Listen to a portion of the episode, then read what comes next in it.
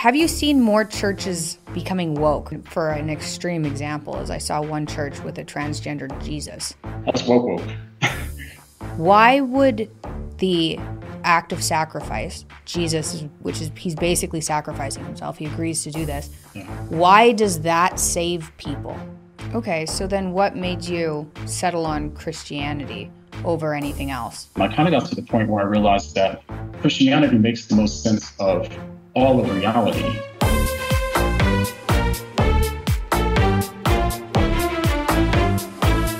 Episode is brought to you by NordVPN. A VPN like NordVPN is a good idea because the internet is super sketch at the moment. I suppose it's always been super sketch. NordVPN doesn't slow down my internet, and then I don't have to think about or worry about what website I'm going to, or where I'm ordering from, where I'm ordering what from, what I'm researching, etc. I think it's just a smart thing for people to have if they're online. You can go to nordvpn.com slash TMPP or use promo code TMPP for 61% off their premium plan plus their free anti-malware feature. Go to nordvpn.com slash TMPP or use that code for 61% off and you get their 30-day money-back guarantee.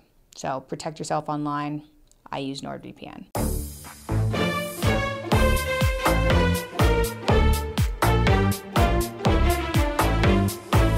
Jon McCray, welcome to my podcast.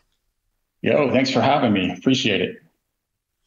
Okay, so this has been a long time coming. We spoke first. Um, what was it? It was okay. You would remember. We were on a podcast uh, together. Was it Justin Brierley? Uh, Justin Brierley. Yeah. Brierley. Okay. Yeah. And that's yeah, yeah. And I've wanted to talk to you kind of since then, um, mostly because so I'm I'm fairly new uh, about I guess within Christianity and my beliefs, and so I've been interviewing a couple people, some one person, Jonathan Pageau, who he did he was Christian Orthodox, which isn't, I think, the direction I'm going in. But um, that was very interesting. But I've been wanting to talk to you for a while. So I think before we get started, can you give a brief background about what it is you do and who you are? Yeah, no. Um, my name is Jon McCray, and I run the YouTube channel called Whaddo You Meme? Um, there's not too much that's that interesting about me, I don't think. But um, basically, what? I just like to, yeah, I like to just like look at culture and look at Christianity and try to communicate the gospel to culture in a way that they can understand and try to kind of make it clear and concise, you know. So that's really kind of my focus. I mean, I, have studied a lot of, you know, like apologetics and philosophy, and I'm sure we'll get into some of that a bit, little bit later. But yeah, so that's about it. So, what made you decide to go down that path? I mean, becoming a becoming a large YouTuber by yeah. teaching people about Christianity isn't exactly the way to become a large YouTuber. right. Yeah. No, that's a good question. So um, it kind of happened accidentally, and I'm not sure how far back we want to go. But um, long story short, um, I lost my hearing randomly um, in like my mid 20s. So I randomly just kind of lost my hearing, went deaf.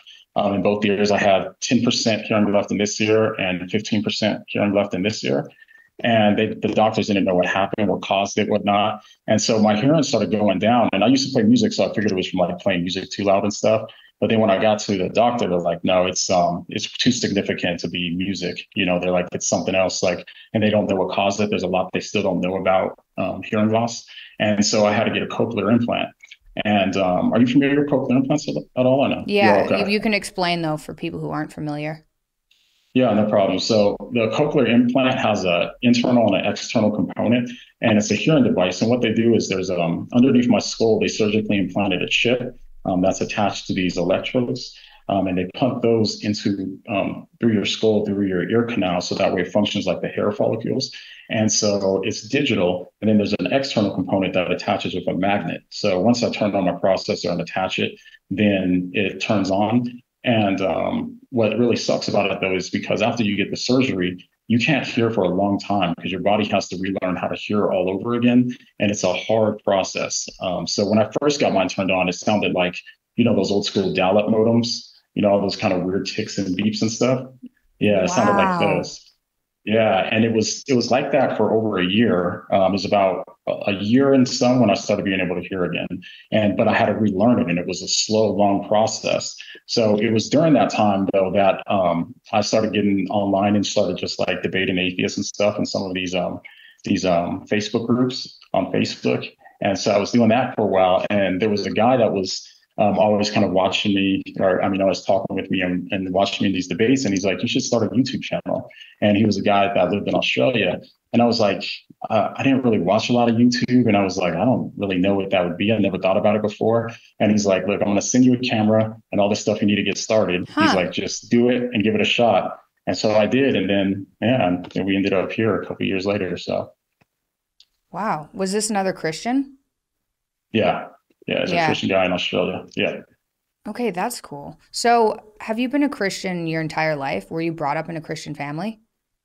No, I wasn't. No, so we weren't like we never went to church or anything, and we never even talked about God. And like my whole time, kind of growing up, um, I was first introduced to the faith when I was 15, um, and so I went to a church with my aunt. Um, but it was weird because I was introduced to this kind of Christianity that, like, now I just you know, just don't agree with at all. I just don't believe any of it. Um, but it was really kind of cultish like, and it was really legalistic. And so like it, it kind of left like a weird kind of bad taste in my mouth afterwards. And so after that, I was kind of just kind of more agnostic, like sometimes believing in God, sometimes not believing in God. And then eventually I um, um, started coming, I took a philosophy of religion class in college. And in philosophy of religion, we went through the arguments for God's existence um, and that sort of thing. And then that's when I started becoming convinced that God existed. Um, one particular argument, the Kalam cosmological argument, I just was persuaded by. And then that's what kind of started me believing in God. And then I started visiting a bunch of different churches. And throughout visiting these different churches, I would start asking people questions about why they believe that their belief was true and why they believed other beliefs were false. And I keep getting all these kind of similar answers no matter what type of church I went to. And I mean, I went to like the Church of Scientology. I went to like every kind of church you could oh, think wow. of. Yeah, and kept getting the same kind of answers. You know, like their life got better, or um, you know, there's a bunch of kind of um, things that happened in their life that was like showed them that this church was true. So it was a lot of stuff like that. And then eventually I came across the evidence for the resurrection online and started studying that and was convinced by the, the um, argument for the resurrection. Interesting. Okay. So you even went the Scientology route. And you said you had similar yeah. answers kind of across the board about why they believed yeah. whatever they were believing was right. So what was what did that yeah. answer look like?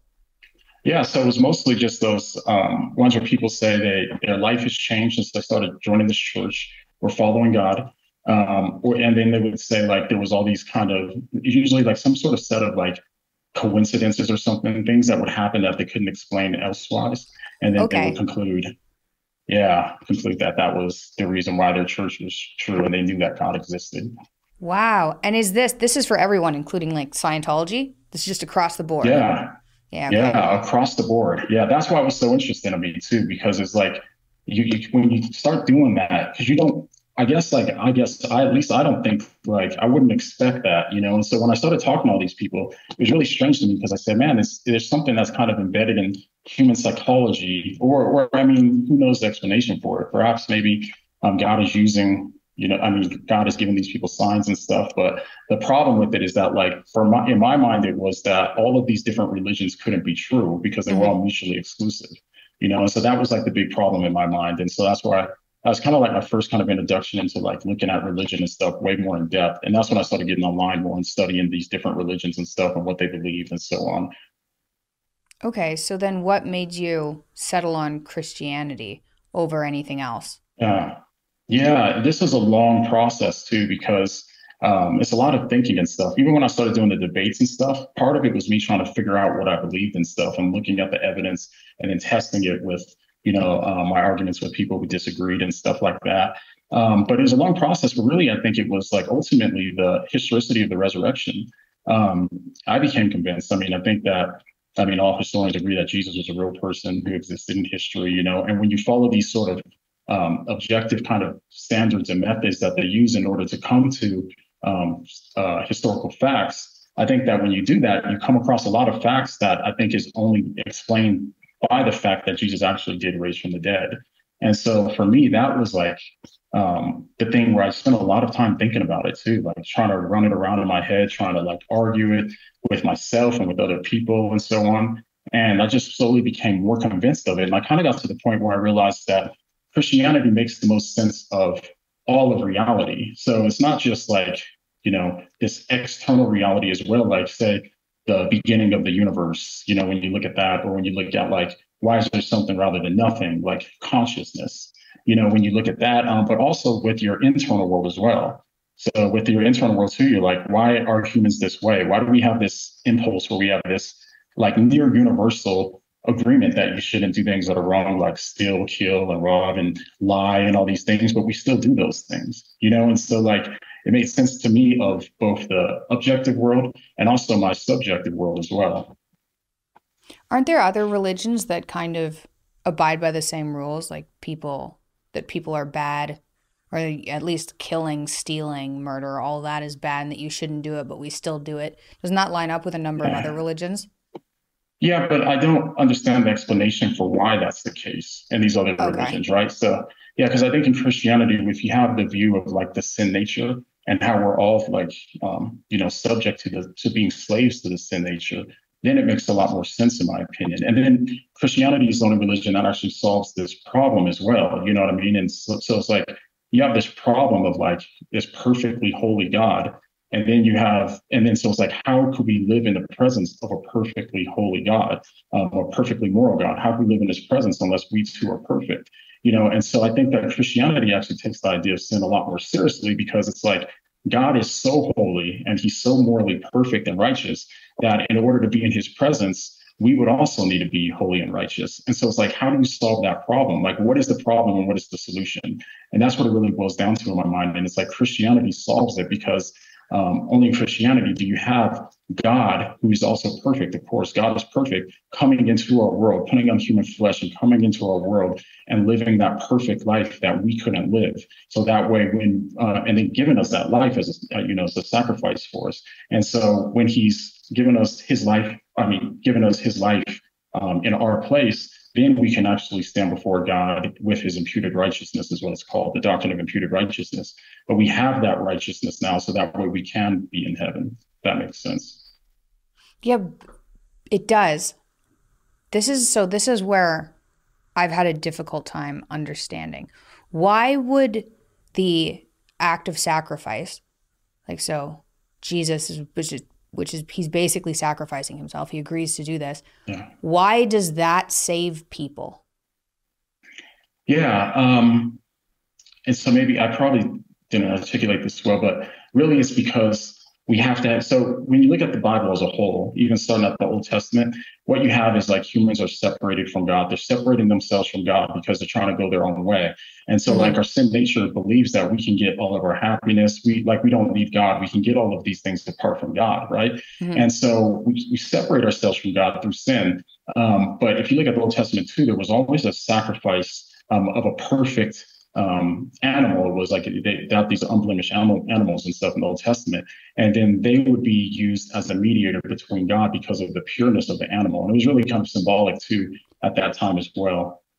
Oh yeah. Okay. Okay. Okay. Yeah. Kinda. So. Okay. You, okay. I, I get that as a mediation between. Okay. I can kind of understand yeah. that. I've just had a hard time like uh these things resonate with me on a, a, level that I can't exactly describe, but I've had a hard right. time understanding why is it sacrifice? Why is that yeah. that's what saves you? Yeah. Yeah, it's, really co- it's complicated.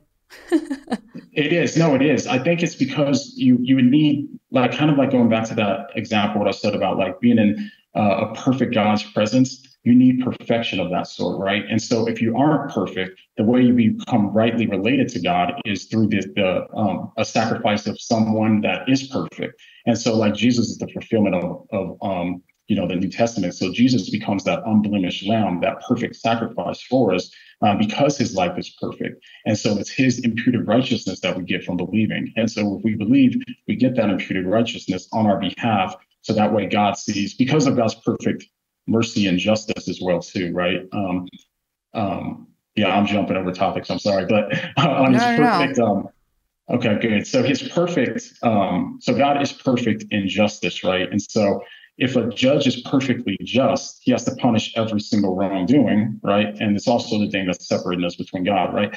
Um, but God is also perfectly merciful. And so, because he's perfectly merciful, he made a way for us to be rightly related to him. And that was through the sacrifice of Jesus. That makes sense. Yeah. So, so Jesus took on the punishment in that aspect. Cool. Okay.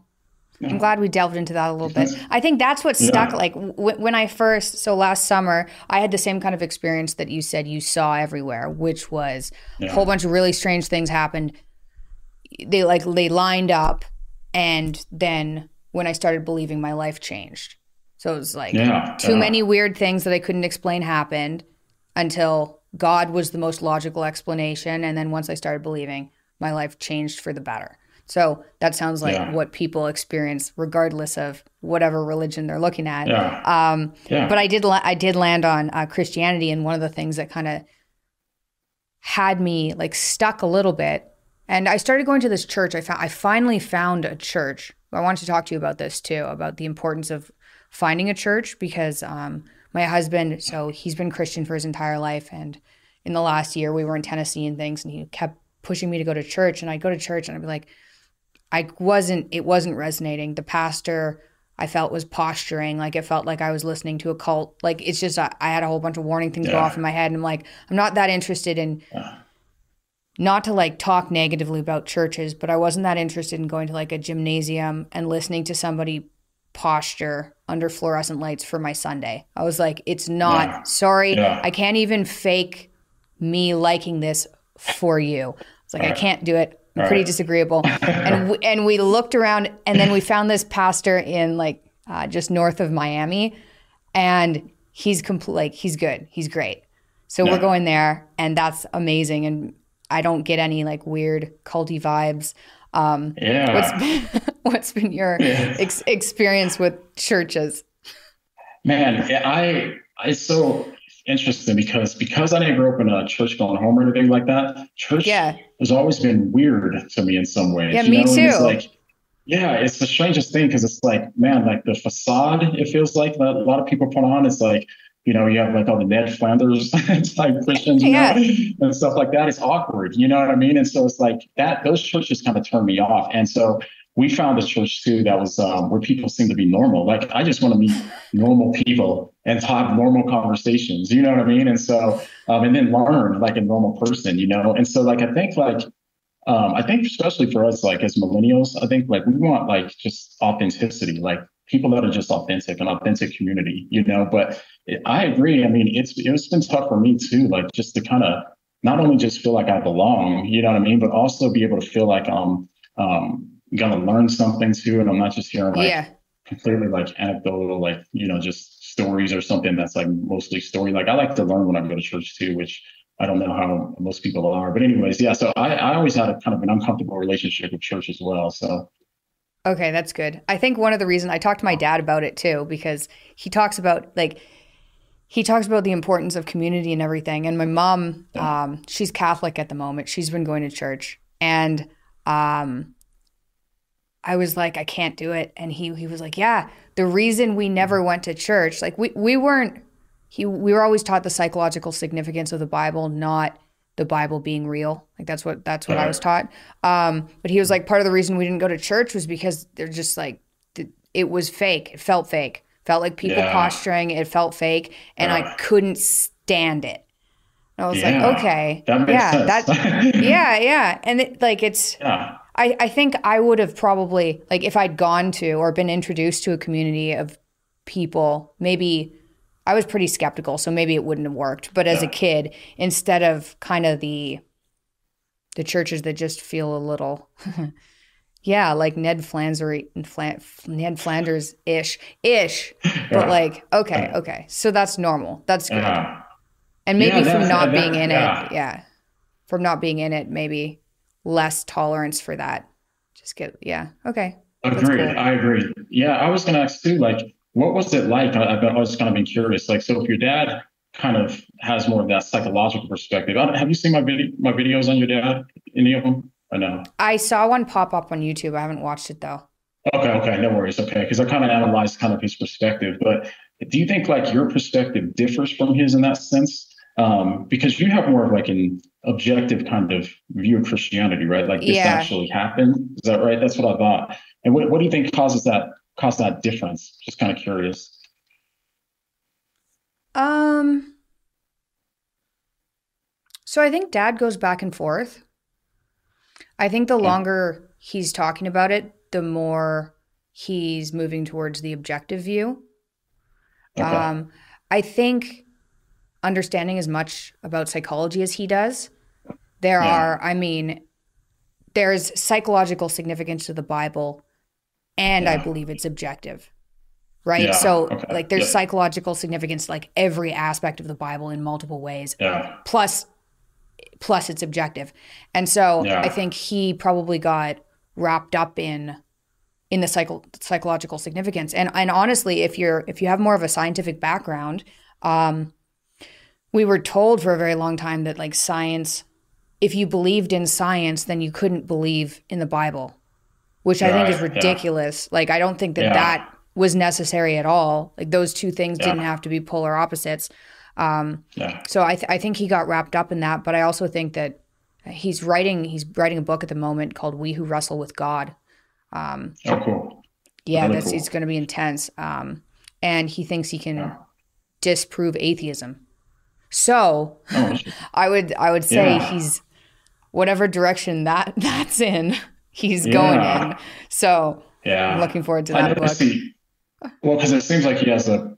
Um, I think he's done a talk on it. I haven't watched it though, but on the problem of perception, which is a kind of like a philosophical problem of how do you get from the subjective to the objective. And so when I've heard a lot of his stuff, it seems like that's where kind of the barrier is. It's like okay, we have the psychological world, the narrative world. I think he calls it a lot of times too. But then how do you go from that to like what's objective, what's external of your consciousness and your conscious perception? And so I think um, that's what seems like that holds them back, where that's not probably not necessarily a barrier for you in that sense. I think it wasn't a barrier for me um, because so many strange things have happened to me. Like e- even as a kid, I was so I was so sick. I was suffering so much. I can remember like when I was when I had my hip and ankle replaced, and I I was in like I was in so much pain. It was unbelievable for an entire year, like broken bones, but like not able to be fixed. And. I remember thinking at that point that like something had to be real. Like I didn't know if God was real, but that amount of pain and suffering, like something evil had to be real. Um and and then things were just have been super weird with my life, like being that ill, like unbelievably stupidly like Job level ill. I remember Right, reading Job yeah. and being like, I've got a lot of those things going on. Like my family hasn't died, but like a lot of those things are going on. And then having like fixing it with a diet that like nobody believed. Right. And like, what is that about? And then Mm-hmm. Yeah. having my mom get really sick and then my dad get really sick and then my dad get famous for like it's just things have been so absurd that it's like, yeah, well, that Yeah. stuff could have happened.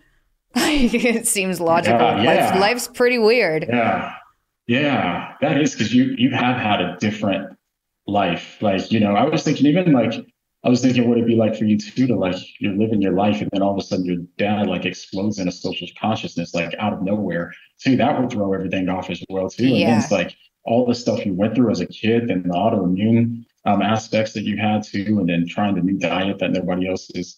Um, you know, people think you're probably like, they're like, what is that? Right. Like, yeah. So Yeah. that would be, so it makes sense to me why, like, you kind of like, you start, start processing things a different way. Yeah. The other thing I do think contributed to this, and I've had some like negative feedback about this, but I did do, and this was, well, mostly because I was interested in them, but I did do psychedelics quite a bit. I haven't done them Right, in a while, but I did do them quite a bit. And I think that really, and I'm not saying that's the way to do it. People are Yeah, like, well, yeah. that's not how you have to do it. I'm like, yes, I agree. But I think for me, Yeah. for me, it like put me in a state where I was seeing things that aren't there, and uh, and that I don't for whatever reason was like, well, those experiences probably led me to believe God was a possibility because you can't see Him exactly, right? You Right. can, yeah, kind of see things that happen, kind of, but like you have to believe. There isn't like that's I think one of the things I didn't understand until more recently was there isn't like at least this is and I still believe this. There isn't some definitive proof that everyone is going to believe that like oh well here's the proof of God. Yeah. Um Yeah. although I think dad maybe in his new book is trying to do something like that. But regardless, Yeah. like there's you have to suspend judgment a little bit, right? You have to believe. Yeah. Um Yeah. I do think psychedelics helped me do that because they showed me things I couldn't see. What do you think about that? Yeah, what's what's your opinion no, on those? yeah, no, that's a great question. So um, my my thinking about it is like it's almost like everything else. I think all of us need to get out of our own way in some way. Um, but it's like, for example, when people go to prison, right? Like, and then they find God in prison, which happens to a lot of people, yeah. being poor, being homeless. So these sorts of things, like God can use these um, different kind of situations in order to point us to ourselves, um, point us to Himself. And so I think like um, it's not a prescriptive thing. I don't. I wouldn't say like people need to go try psychedelics to find God, right? Because I think that's just the means in which God used um, through because yeah. God uses us through the things like that we do and the things we do wrong and like all of these different ways. Like everything that we do, God can still use any of these things in order to draw us to Himself. So I think in that time, um, you know, God just used that that moment, I guess, in that aspect. Um, or at least you were open to it, I guess, from that, you know, and then God was knocking on the door. I mean, so in some ways, so my, my thinking on it is like, I mean, I think that like the Bible tells us to be sober minded. So, um, you know, so whatever that entails, but I don't, I wouldn't say that you should do psychedelics, you know, in that aspect. But um, I think that in this aspect, it's like it was, um, God used it for good. You know, he turns all things around for good for those that love him. So this episode is brought to you by Better Fed Beef. The holidays are here. Let's be honest, pretty much everyone prefers beef to ham or turkey, so why not treat yourself to some of the tastiest and most tender beef out there by going to betterfedbeef.com and using code MP for a whopping 25% off. I don't know how they give you guys that and also make money. This is the beef I eat every day, and I can eat any beef I want, which is a pretty sweet deal. These are the guys I choose to eat, so that's saying something. They're super tender, and importantly, I do care about this stuff. They care for their animals. It's a family run business, and the meat is super good. They have a killer deal too 25% off with code MP. If you've never tried Anya beef, then you should taste the difference. This stuff is good. It's very tender, comes from amazing family farms that treat their cows right. Just go to betterfedbeef.com and use code MP for 25% off your order. It's a good deal. Check them out. It's what I eat. I like them. Okay, that's kind of the conclusion I've come to. Like there were okay, there were yeah. a couple of things. It was like that that was like a little push, and then some really bad, like really dark, desperate moments. You know, um, yeah. At the like rock bottom is probably yeah. when I converted. Yeah. Yeah, like I because I remember hearing your story. I don't I don't think so. It's crazy because I said so when I talked earlier about like everybody having these kind of coincidences and stuff like that. I would still put that in that same category. I'd say like I don't know the cause. Like so, the cause could be God, right? And I'd say that it could be other things, but regardless, God still used that situation to draw you to Himself. And so, in that aspect, I mean, I, I, that's like I'm not against experiences or anything like that. You know, I guess um, for me, I just think that we need to try to tether them and balance them out with objective reality. You know, so that way we know like what's true because you figure if say you have an experience about uh, Muhammad or something like this, right? You convert to Islam and you become a terrorist, right? And so like that wouldn't be good, you know what I mean? And so it's like you want to try to like what is actually true, you know what I mean? And if it's like whatever's actually true, we want to have our beliefs correspond with reality and you know try not to go up the deep end. Yeah, I like that. I like that. I've probably had yeah. so many strange things happen to me too that I like, I don't believe, you know, uh, a bunch of the things I believed in kind of crumbled over the last probably since 2016. Like media, yeah. you know, any anything I read in the media, I don't know if anything online I read is true. And then yeah, anything yeah. the government says, I have no idea if anything they say is true. True, and I don't know how deep that goes. And then it's like even censoring on social media platforms. It's like, oh, that sounds like paranoia. And then Elon Musk buys Twitter and is like, nah, you weren't being paranoid mm. enough. And it's just like, I think I've probably, yeah. I've probably uh, switched over to trying to understand things intuitively, which is something I would have just yeah. like murdered myself over if I'd heard myself yeah. say that as like a 17 year old. It's like, oh, you're going on intuition. Okay, there. But I think I've probably switched over to like, no, I know on some level that feels right. And that's probably been strengthened since converting. I think that's gotten right, yeah. easier. Like I never understood before if I did things, you know, you know, if you lie, and anybody, mm. including people who aren't like religious, know that if you lie, you feel bad. And it can just feel mm. like soul crushingly shivering, like deep, evil bad yeah. when you lie. Yeah. Why mm. would it feel like that? Like, why would it yeah. feel that evil when you lie? I mean, for a normal yeah. person, it should feel like that. And I think it, it, yeah. it does line up with sin and, and Christianity making you feel that way. Yeah, I think because um, the way I kind of look at it is like you have these natural laws, like say the law of gravity, you know, um, so you have these natural laws like thermodynamics and these things that govern the physical universe. But it seems like there's a natural law of love that governs us inside of the universe, you know, our kind of moral selves. Um, because when we get out of alignment with that, like um, we can't allow ourselves because we have free will, I believe. So we can't allow ourselves to get more hard um, hearted and stuff towards stuff. And that's why C.S. Lewis talked about like um, when you continue to do stuff, you either become a better person or a worse person from all your little decisions. Because when you do something bad, it's easier to do something bad the next time. And same with being good, you know. But um, I, the the the aspect of like everybody having um, this kind of moral um, awareness of some sort, even though they're going to differ on stuff, you know, depending on background information. But there's a moral awareness of some sort that I think is interesting because I think it makes more sense on theism um, that God created us with these um, with this with this morality on our hearts, as the Bible says. That makes more sense to me than some sort of evolutionary explanation. Yeah, it's hard to chalk up. I've been one of the disagreements I had, although my husband I think is converting over, is like um, when whenever I heard right. about Christians, especially like as a kid, I was like, oh, Christians, the people mm-hmm. who don't believe in evolution. Like that's that's right, what yeah. I knew about Christians, the people who don't believe in in evolution, yeah. and and so I've talked. So I, what's what's your opinion on this? Okay, um, yeah. and then I'll tell you my opinion. You go first. What's okay. your opinion on evolution? Okay. Okay. So so here's my thinking. So it's it's and this is a complex thing, and I'm not too far into it because I don't see it as really a stumbling block for a lot of people today. Um, a lot of the younger generations, they don't really care if evolution is true or not in order to believe in God. So that's why I spend a ton of time focusing on it. But my thinking goes something like this. When I look at the Bible, you know, you have 66 books, you know, written over a span of 1500 years, you know, three different continents, that aspect. But all of the different books, you have to understand what the genre is, right? So when I look at like Psalms, I understand that's not a historical genre. You know what I mean? And when I look at the Gospels, I understand that it is um, ancient Roman bio. You know what I mean? So I can understand it through that lens. And so you want to understand each book of the Bible through its appropriate lens. Um, so it's like the Proverbs are not like, okay, these are promises, because the Proverbs on promises is wisdom, it's Proverbs. You know what I mean? And so um, understanding that now in most places in the Bible is pretty clear and pretty straightforward.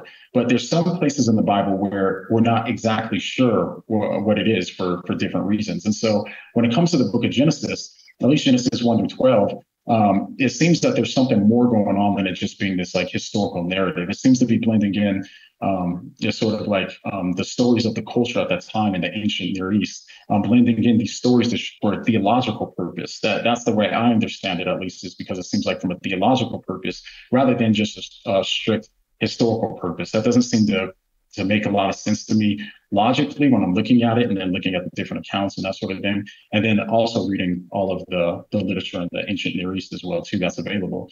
Um, but I think, um, so when it comes to that, and so I, I, think about through that lens, and then I look at the world, you know what I mean, and try to see what makes more sense. Um, I can't see um, the world making sense to me for it to be 6,000 years old. That that doesn't logically make sense to me. And it, it doesn't seem like it corresponds with reality. Um, you can have ways around it, but well, we can talk about those later if needed. But um, but then I think you have bigger problems. So if you said God created it and with the appearance of age, then I think you have bigger problems because then how can you know anything at all, really? You know what I mean? Because the whole epistemic system is broken, and so that's a problem for me. But um, I, I'd say that what I found to be the most persuasive, and again, I've only read a few books on this, but what I found to take as the most persuasive evidence for evolution would be like the pseudogenes. Um, so, for example, whales have like um, these OR genes, they're olfactory receptors. And so it's they're used for detecting volatile chemicals outside of water, but these genes are dormant. And so you figure if God created the whale just as is, then why would he create it with these genes? You know, mean? because they're, they're not being used. So I think that's probably some of the bigger evidence, but I still think that there's so many gaps in the fossil record. So um, yeah, so it's really tough. I haven't come to any like strong conclusions on it, but I think that there's something like um, some sort of well, everybody believes in evolution to some degree. Like there's some sort of evolving process, but I don't tend to hold to the view. I don't think that you have these different um, uh, these different um, kinds of animals. I hate using that term, but so these different kinds of animals turning into other kinds of um, animals. So like the distinction I make with like macroevolution, um, it doesn't seem that doesn't seem as plausible to me. But there is some sort of thing going on where you have these creatures that are like um, that have clearly shown some sort of evolution um, from you know being land animals, water animals, so on. You know, so there's there's clearly some sort of evolution going on. I just don't think that it's that one blanket term of like everything comes from a single common, um, you know, single common. Um, can't remember the term they use for it, but just like one one like ancestor. an amoeba or something like that. Yeah, yeah, yeah. Common ancestor. Okay, so what I've thought about, and I've had this discussion with my husband because I don't think he'd really thought about it before. It was like, who cares? Okay. But um, right, I took yeah. uh, like I have a I took biomedical science, a bunch of courses of biomedical science. So I like got taught evolution. So and I, I remember like learning about Darwin and things. So I I've known this for a long time. I I think that we've done quite a bit of research going back towards like the Big Bang that scientifically I can I believe what the scientific community is saying. I think that lines up with the Bible. Um, I just don't think the day period is right. So when it's like, oh, yeah. oh, God created the world in seven days. I was like, I, I don't necessarily think that one of those days for God is the same as one of these 24 hour days for us. Yeah. That's mm-hmm. like the most logical explanation to try yeah. and line up both of those things because otherwise I can see why people say that they don't line up. But I think, yeah, yeah, one of the things that like dissuaded me from Christianity or made me look at Christians like they didn't know what they were talking about was like I put them in the same category as like flat earthers. I just as yeah. a kid for whatever yeah. reason, and I don't know if that's because I was in like I just wasn't around Christian people at all. But I just put them yeah. in the, or I was watching too much Simpsons. Like I'm not sure what it was, yeah. but yeah, yeah. You know that I mean I I I think so too because I mean um, and it's always tough because it's like I respect people who really take the Bible seriously, you know what I mean? And we should take the Bible seriously too. But um, sometimes it's like they don't take it seriously enough, where they kind of do the interpretive analysis with a lot of stuff. Because, like you even said too, with um, the day, the um, you know the day theory too, with like yom is the word for day, and then you have these different, um, you have the word appearing, you know, later on in the Old Testament too, referring to different periods of time. Then also, you know, the scripture. Um, Wait, say like that again. So you, yeah, you, so you, a, yeah, say that again. Sorry. Oh no, you're fine. So um, yeah, so the word for day in the Old Testament is yom, um, I believe. Yeah. If my memory serves me right. It's been a while since I looked at this stuff, um, but um, I know you have later on in the Old Testament too. You have this word used, and it's not referring to just a single linear day. Um, oh, that's interesting. Yeah, okay, cool. Yeah, and so because of that, yeah, then so it does allow for different interpretations um, of um, that passage. But I think too, it come, comes down to that genre, and because we're not super aware of what that genre is, I think that we should be open-minded to say how should we interpret this. But the way I look at it is that everything is theological at its core. So what is the theological point that we get from it, and then how does that apply to the rest of the Bible, the story of the Bible, and also to our personal lives as well? Cool. Okay, that's cool. Um, what what denomination do you practice? Just a non. Can you practice a denomination? Is that what it's called? Yeah, yeah, yeah, yeah. I guess denomination. yeah. Well, it's funny because my wife is from Tennessee, and out there, there's like all this beef between like the Baptists and the Church of Christ and stuff, you know, because everybody identifies as Christian out there. But like out in Colorado here, like I'm just happy to see people who are Christians and taking it seriously, you know, because so we don't we don't really do too many denominations out here. There's no denomination beef that I'm aware of, at least. But yeah.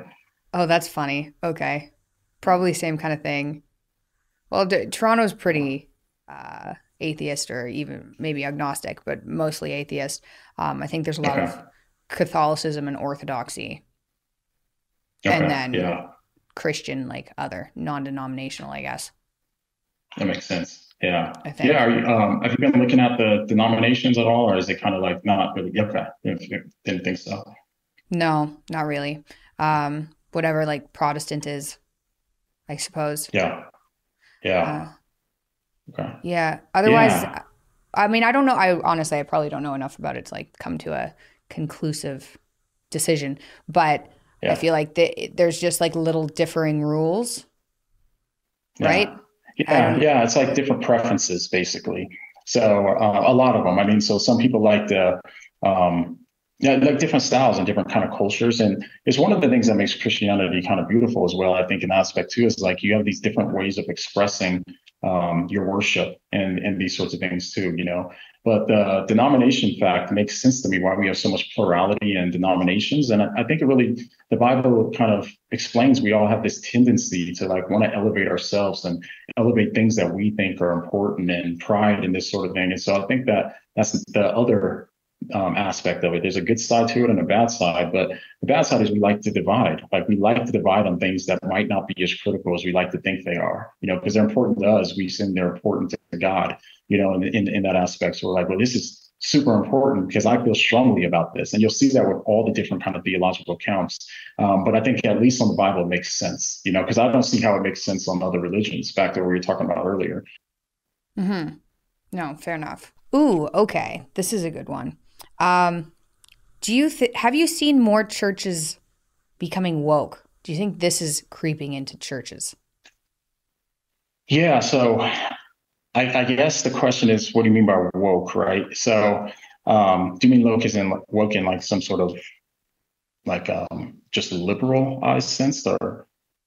Uh, I mean, mean, say, well, I mean, for an extreme example, is I saw one church with a transgender Jesus.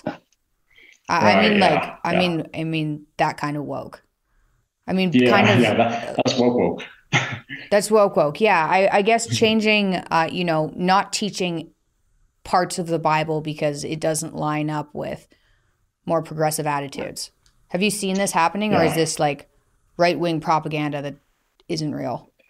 That's a great question. I I I don't think it's as popular and, and, I could be wrong on this actually too, because um, I'd like to see a statistical analysis of it, but I don't think it's as popular because when even when I look at these type channels, these YouTube channels that are like these super progressive, um, progressive Christian channels, uh, where they have like you know these these type of trans pastors or whatever, um, they don't tend to have a lot of followers either. So I don't think it's that attractive to a lot of people, um, a lot of these channels. So I see it more as like um, um, maybe like right wing taking advantage of a situation, you know what I mean, to show how bad the kind of liberal agenda is and that sort of thing. Um, but I could be wrong on that too. I'm, I'm open to being corrected.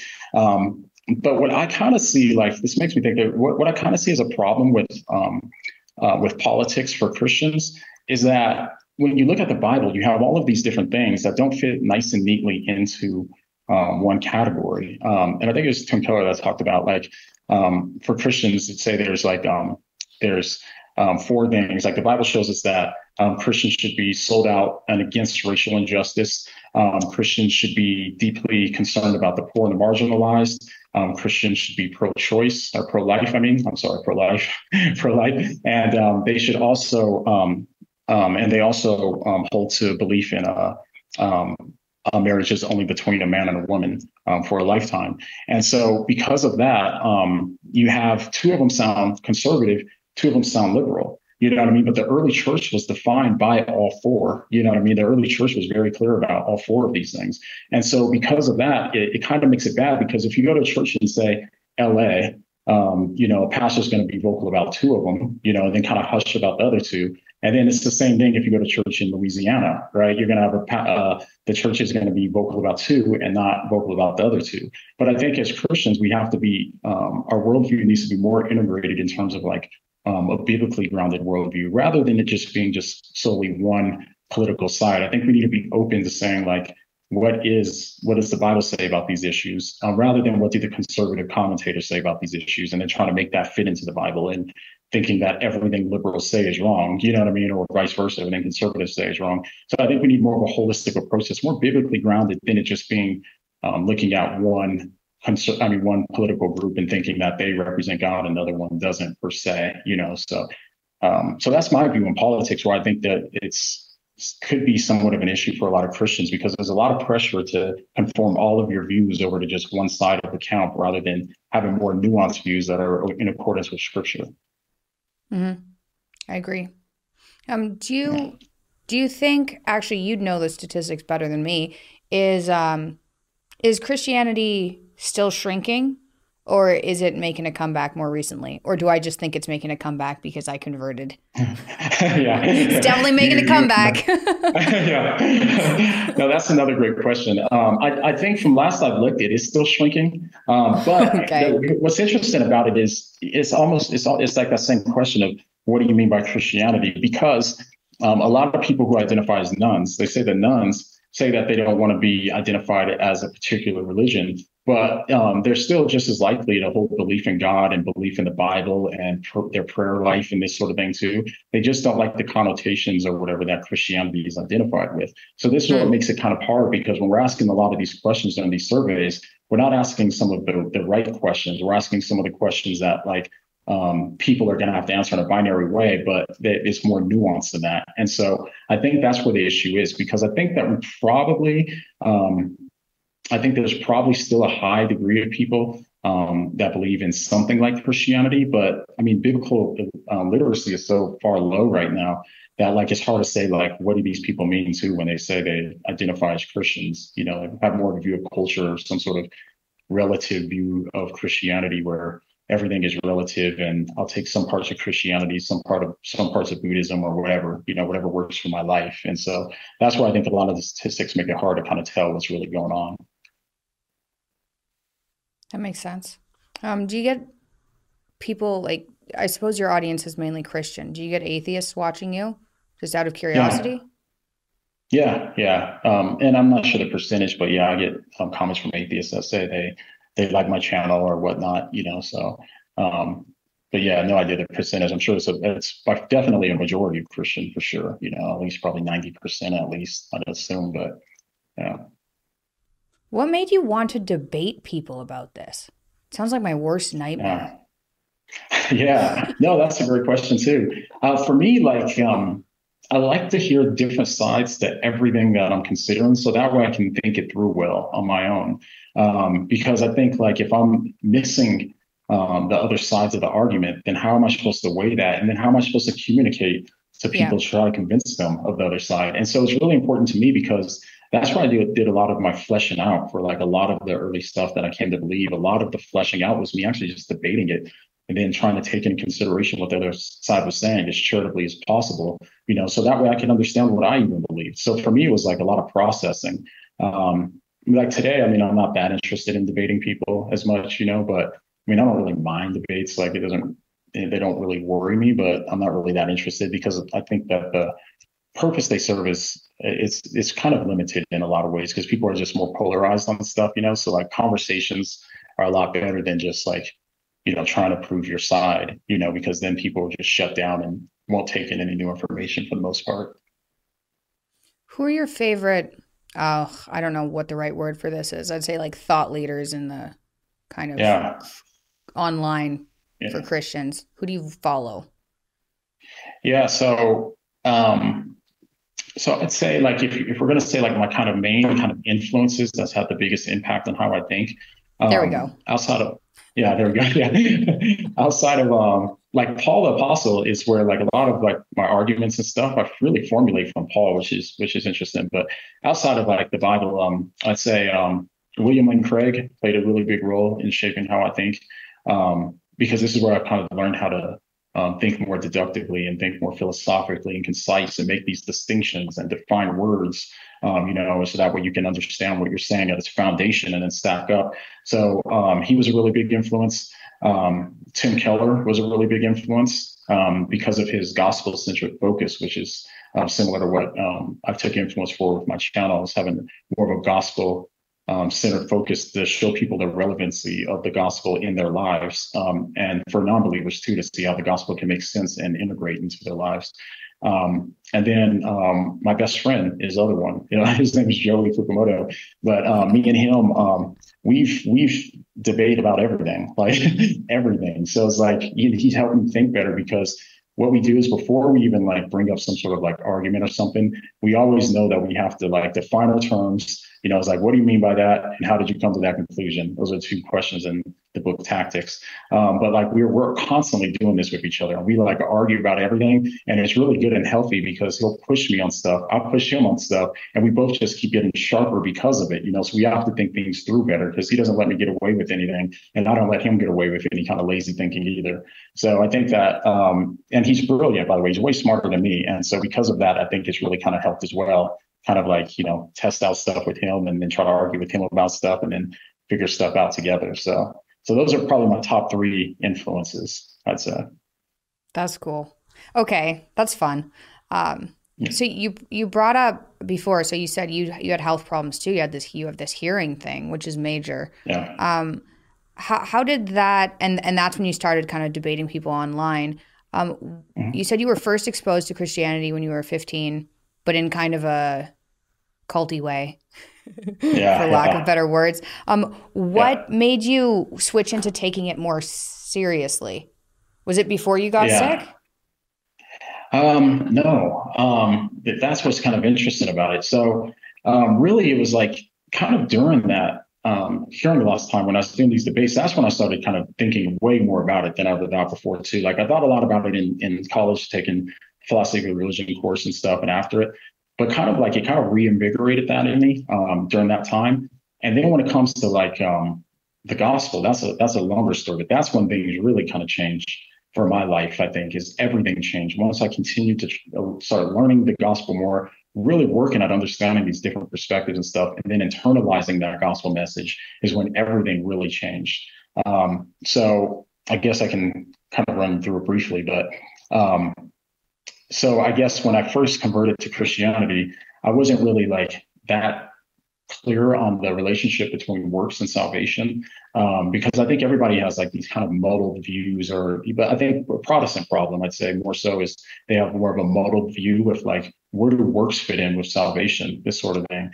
Um, and so I had a view that's somewhat kind of like I'd say most people probably have this where it's like well, if you're a Christian, you know, you're going to be producing tons of good works. And then by looking at these good works, you can tell somebody's a Christian or not. Um, but um, I remember there was a guy that came in to a reasonable faith meeting that I was teaching here locally, um, teaching on like apologetics and stuff. And um, he was asking these tough questions. He says, like, can a Christian live like Hitler and still be saved? You know what I mean? Which is questions that's super uncomfortable for people. You know what I mean? It's like, um, super uncomfortable because you want to say yeah, but then you're like, oh, that sounds so bad. You know what I mean? But you so you don't really. Then you're like, no, that's too counterintuitive. You know. Um, but really, like during this time, I spent a few. I, I think I spent about two and a half years at least. I think uh, me and um, my friend too, my best friend, um, and also talking with a lot of other people, really working through all of these scriptures and stuff. What are these scriptures that seem to say works, and what do they say about salvation? And so we went through all these scriptures. We started talking and thinking through this stuff, and um, you know, looking at all these different views and commentaries. And I became convinced that I think works um, we're saved completely by grace. Grace is a free gift. We're saved okay. completely by grace through faith. Yeah, completely by grace through faith. I don't think I think the, the Bible's pretty clear about this, and um, I mean, so many passages. Romans 11, 6 makes a distinction where Paul says basically, if it's by grace, it can't be through faith. Uh, because if I mean, I'm sorry, if it's by grace, it can't be through works. Because if it yeah. was by works, it would no longer be grace. Like clear distinction. I give you a gift, you know, um, then it's like you have Christian living, um, how you want, how you're supposed to live, how you're supposed to love others, treat God, treat others, and stuff after um, that salvation. That's how you're supposed to live your life now, um, to be in, court in accordance with, you know what I mean, this this new life that God has given you. Um, but I think that like a lot of times Christians, we all have a tendency to like want to like look down and say these other people aren't saved because we're we don't like the way they're living. You know what I mean? People can look at my tattoos and say I'm not saved. You know what I mean? And so the, whatever's important to people, we tend to be really judgmental towards those things because I think that's part of our sin nature, you know. And to be completely fair, it's completely counterintuitive to think that Christians can do bad stuff, um, like really bad stuff.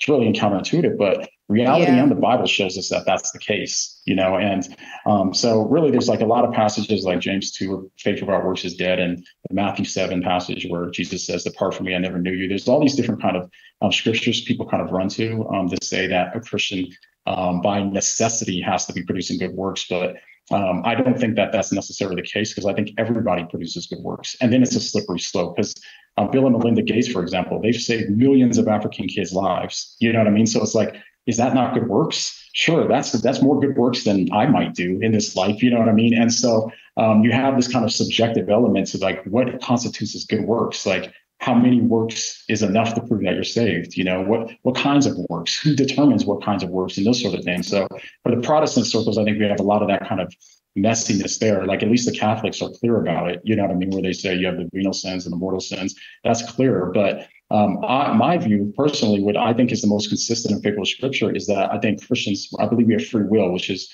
another thing that like some Calvinists um, might not agree with, and um, at least libertarian free will. So I think in that aspect, I think that like Christians can live bad lives because we're saved by grace through faith alone. And so it's like we can be saved and be bad Christians. So you can be a bad disciple because Jesus says you're going to be a disciple. That's going to cost you something. You're going to have to deny yourself, follow me. You know what I mean? And all these things like um, uh, pick up your cross and um, he's hyperbolic, but he says hate your mother and father and wife and kids um, in comparison to him. That's costly. But salvation, he paid the cost for. It's by his grace. And, and so I really kind of me internalizing that deeper and deeper and thinking, man, it's really a free gift. The more I actually really internalized that and thought about it, that's when everything in my life seemed to change. And I don't know if it's um, like psychologically, you, you, you guys, you and your dad probably know better, but it's like when you know that you have this unconditional love and acceptance, and then you have somebody that's also pushing you, then you can change. You know what I mean? You can change from the inside then, but you can't change if you're trying to meet these quotas on the outside and focus on how good you are and that sort of thing. To me, that, that never worked for me. And I don't think it's like consistent with with um, some scripture either. But yeah, I mean, do, do, you kind of know, like, I think in AA or something like that, they, I think they have some sort of acceptance kind of theory too, which really helps people change, I think. So my mom, my mom does AA and, um, okay. I, I don't know. I like as soon as she started, I was like, that is a cult. I'm getting really strong cult vibes from that. like, no thanks, yeah. mom. But then, but yeah. then that kind of like wrapped up with her faith and she became a loving, more loving person. And I was like, well, looks like a cult to mm. me, but, yeah. but it's definitely, it's definitely valuable for her. And then, um, whatever. Like, I don't know. Who am I to judge, yeah. right? So I don't know how it works. Yeah. I don't know. I don't know enough about AA. I know that it's helped a lot yeah. of people. Okay. I've had some other people on my podcast and it's completely transformed their lives too. Um, going back to what you were saying about works. Mm-hmm. So I, I think we're in agreement from like the limited time I've spent reading and, and studying these things and talking to other people about it. I I'm in agreement. It's a weird it's a weird thing to say that you could be saved regardless of works. Yeah. You know? Yeah. Um, but I think, yeah. yeah, it is counterintuitive. But I think mm. it also, it's like relaxing. It gives you a, a level of ease that maybe allows you to be good, right? Yes. You're, you're yes. not doing it, you know, it's not good. And resentful people experience this. It's not good to do things for somebody else because you think you have to. That's not yes. good. Even yes. if you end up doing yeah. doing like good things, if you're doing them to stop someone from being angry or because you feel guilty or because you think you have to, uh, you're just going to end up resentful. It's not going to be yes. good for anyone. You're going to end up overdoing it for people. You're not going to have the proper boundaries. I used to be like that. And I used to feel, yeah. I think because I was sick too, I felt guilty all the time. So I was always trying to help more than I should help. And I think, uh, yeah. uh, you know, being saved without it being tied to works allows you to kind of relax and then have the proper boundaries to allow you to do what you should be doing yes. rather than doing yeah. it out of out of guilt. So there might be 100%, I don't know. Well, there's yeah. probably something to that. So I agree anyway. Yeah. Yeah, and what's interesting is there's a passage in where Paul in Galatians 5:16 where Paul says, "Keep in step with the spirit, and then you won't gratify the desires of the flesh." And what's so interesting about that is because he's talking about all these things of the flesh, and he's not saying don't do these things and then you know you're going to be okay. Like resist them you know what i mean in that sort of way in this passage. But he's saying uh, basically it's like when you keep your mind kind of focused on for like the gospel you know what i mean? Like keep your mind and, and keep in step with the spirit then you're not going to gratify the desires of the flesh. And that's what i kind of noticed too because that shame and guilt and all that stuff once that stuff kind of just went away that's when i actually had the desire i mean the willpower the ability to be able to stop doing these things that were like controlling me for so long you know and so it's super counterintuitive just like the Trinity is counterintuitive. You know, I think a lot of the fundamental Christian stuff is counterintuitive, which is why people naturally push back. People, that's why the gospel message is offensive, as Paul talks about in Galatians five and six, um, because it's super offensive. Because that that's offensive to think that like somebody lives an awful life like Jeffrey Dahmer could be in heaven because he believed in in Christianity, you know, um, which I've done a video on. But I think God's grace is big enough to save any of us. Yeah. Yeah. Yeah, it's pretty weird, but I don't know. Life is pretty weird. And I mean, we're told yeah. that we can't even, you know, I believe like can't even uh, understand what God is like, right? Can't can't yeah. see it. You know, people are blinded, can't understand it. Yeah. So then, who are we to to understand the reasoning here? Yeah, and that was one of the things that helped me believe Christianity was true because I thought about. It, I said, if you're going to make up a religion, why would you make up the Trinity for out of all things, right? You know what I mean? Like you're going to talk about the most counterintuitive thing that you can say to people. You're like, you know, you're like, why, why the Trinity? You know, um, but I think the gospel message is similar because every other religion on the planet believes in a salvation based on works. Every single other religion on the planet. And so when oh, I didn't yeah, know that's that. what bugs me when Christians that. Oh yeah, they all believe you have to do something and you have to keep doing these things in order to be saved. And Christianity says, no, it's a free gift. Jesus did everything so that way you could be saved. And so that's a radically different claim, which is super offensive, you know. And so I understand the offense, but yeah, but it's you know, I think it's the only thing in some ways that really makes sense. It's the only thing that makes sense in my in my mind because um, if we could, if we have to do all these things, then it's like, man, who can say? Like when Jesus gets to the heart, like in Matthew 5, or there's a Sermon on the Mount, he's like, if you looked at a woman with lust, you've committed adultery in your heart, right? And you're like, dang, well, if you even looked at a woman, you're violating the laws. So like all of these rules people try to come up with to say, um, you know, I know I'm saved because I don't do these things. And I'm like, well, in your heart, you probably do, and you're condemning yourself, you know? And so, yeah, that's why I think it's just such a, a beautiful and humbling and counterintuitive message. Like it's so bizarre all at the same time, you know? I love it. Okay, Jon, yeah. if people aren't familiar with you, where can they go to find you online? Yeah, just go to Whaddo You Meme? Um, it's spelled weird. W H E W H A D D O and then Y O U M E M E. Uh, Whaddo You Meme on all the social media platforms and and you'll find me. Okay. Thank you very much for coming on. That was fun. Oh, yeah, that was fun. It's so me. interesting. It's so strange.